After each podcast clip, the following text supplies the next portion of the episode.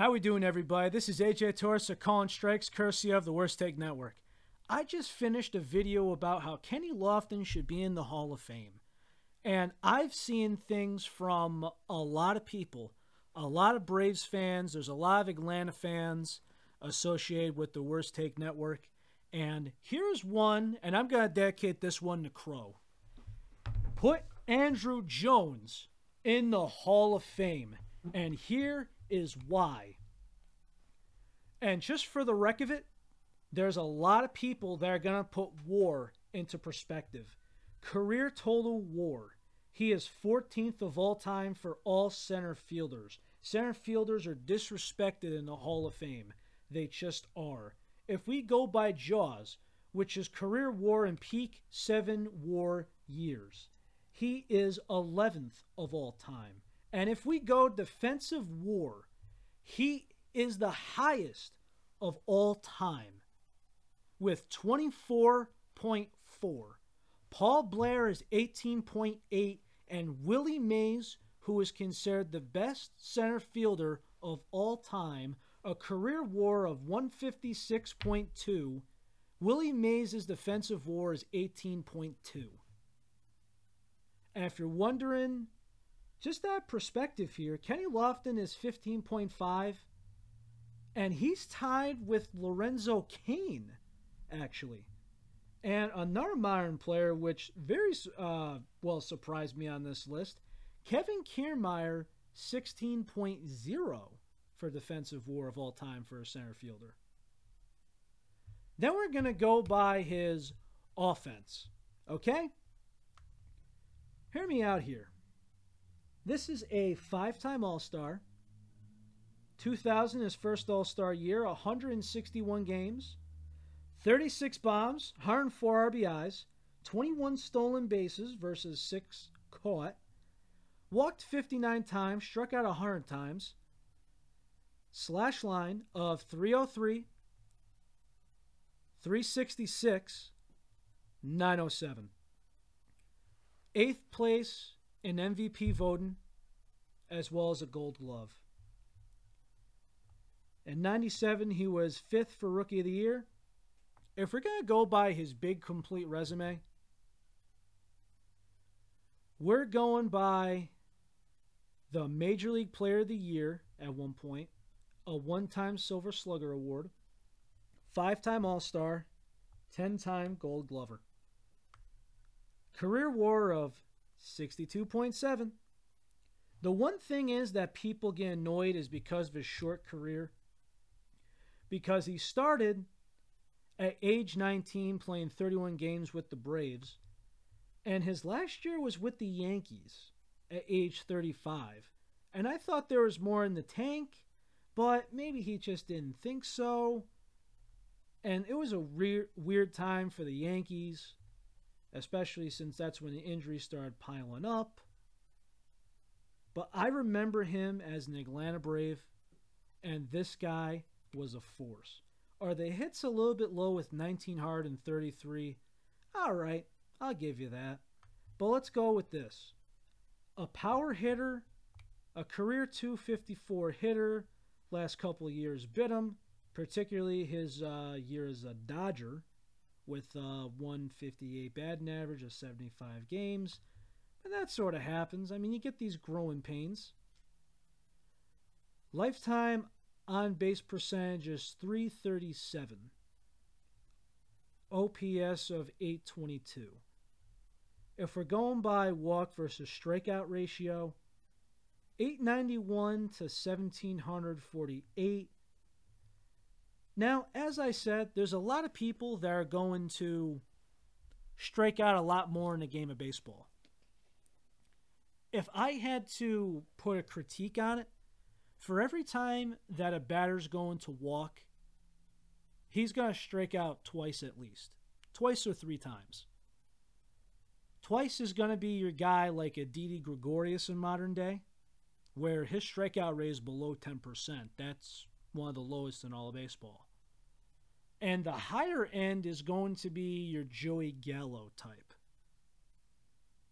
Just for reference.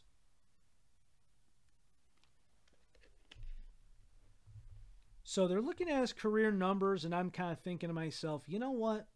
There's some people that have a case, but if you go by his dominant years, I'm going to go by 98 all the way to 2006. This guy was an absolute force you did not want to touch. You did not want to pitch to him. And there's some people that are also going to say, oh, well, uh, he never won an MVP. Let's go 2005. Second place in MVP voting. 160 games, 154 hits. Some people want to go by closest as 200 hits as possible for the Hall of Fame. In the year 2000, he had a 199. I'm not going to knock him for that. So, in 160 games in 2005, we have 51 bombs, 128 RBIs, struck out 112 times, walked 64 times. That's a good ratio. Batting average of 263, on base of 347, OPS of 922, 337 total bases, and hit by pitch 15 times. Intentionally walked 13 times.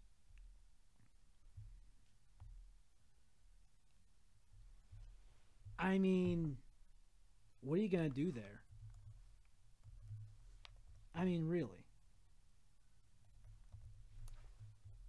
Are you really going to knock him for that? I mean, it's just ridiculous. It really is. But just remember look at the man who beat him. It was a man named Albert Pujols who could have literally been in the Hall of Fame if he retired his last year as a Cardinal. One of the best players in MLB history. And if you just look at the consistency, if we go by total war, Pujols had it better. Go by hits, Pujols hit 195 hits, which is 41 more. 10 less home runs, 11 less RBIs, stole 11 more bases, walked 97 times compared to 64, and his batting average was 330 compared to 263. OPS of 1.039. it was just such a tight race during that year. I remember this being my childhood. I remember getting into sports. I remember picking up every newspaper my father brought home. It was such a tight race. And you know what? Even though I wanted Andruw Jones to win it as a kid, and this is me being a Yankee fan, Albert Pujols did deserve it. But why would we knock the Braves legend? We just can't. If you look at just his consistency, his defense, I think this makes him eligible. Now, some people are going to be like, oh, well, he was a good player, but the Hall of Fame isn't here for good players, they're for great players. How are we going to go by the highest man with defensive WAR for all center fielders of and mind you, he's the top with 24.4. The second one is 18.8. It's by a large margin, not just by the skin of his teeth. How are we going to not honor that? Are we really going to play this game? And it's just, it's honestly just so infuriating. It really is. There's some people that just say, oh, well, he's going here. Oh, this happened. Come on. Look at what he was. Is everyone really going to not put him in because of how he fell off after the Dodgers paid for him? because at that point the Dodgers were trying to pay every single free agent a large amount of money and it didn't exactly work out for them? Are we really going there?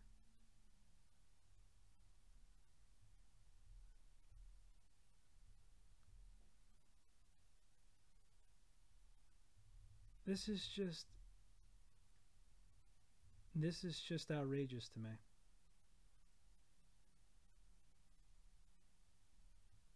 Not a guy that struck out a lot for a power hitter. Took his walks. Great defensively. During the peak of his time, the Braves were not getting rid of him because they knew what they had. That shouldn't be taken away because the Dodgers didn't know what they were doing. Or you have a little injuries because that does happen. But even if you go off the numbers, right? Because there's sometimes where I'll give you an example 2009, 82 games. Okay, so half a season, 17 home runs. The guy's going to hit what, 30 something in a full year? Ben 214, but his on base is over, what's 323? you're not going to get an MVP for his for like 10 years. You're just not going to do it. You signed a guy that was passing 30. You expected a 2005 year out of him that just turned what? 30? Really? And also, just to put this in uh, perspective, throughout the late 90s and all the way through the 2000s. I don't remember Andruw Jones being involved in steroids. Repeat after me. Andruw Jones was not involved in steroids. And compared to everybody else that's hanging around the ballot becoming borderline guys that think that they're being snubbed because of the writers don't liking them. Fact. The best defensive center fielder is not in the Hall of Fame. A top three defensive center fielder is not in the Hall of Fame. We got that? We got it clear? Is that sinking in your head? And he had offense to back it up? All right. All right. I think we got that one taken care of. I've actually had some fun uh, looking this up. And for the Braves fans out there, for 2021, go Braves. Best of luck. Uh, as a Yankee fan, you guys deserve it. I've been rooting for you guys to do good in the National League for the last couple of years now. I want to say about four years now. So please, uh, cheers to 2021, and we go from there. Take it easy, everybody. Have a good one.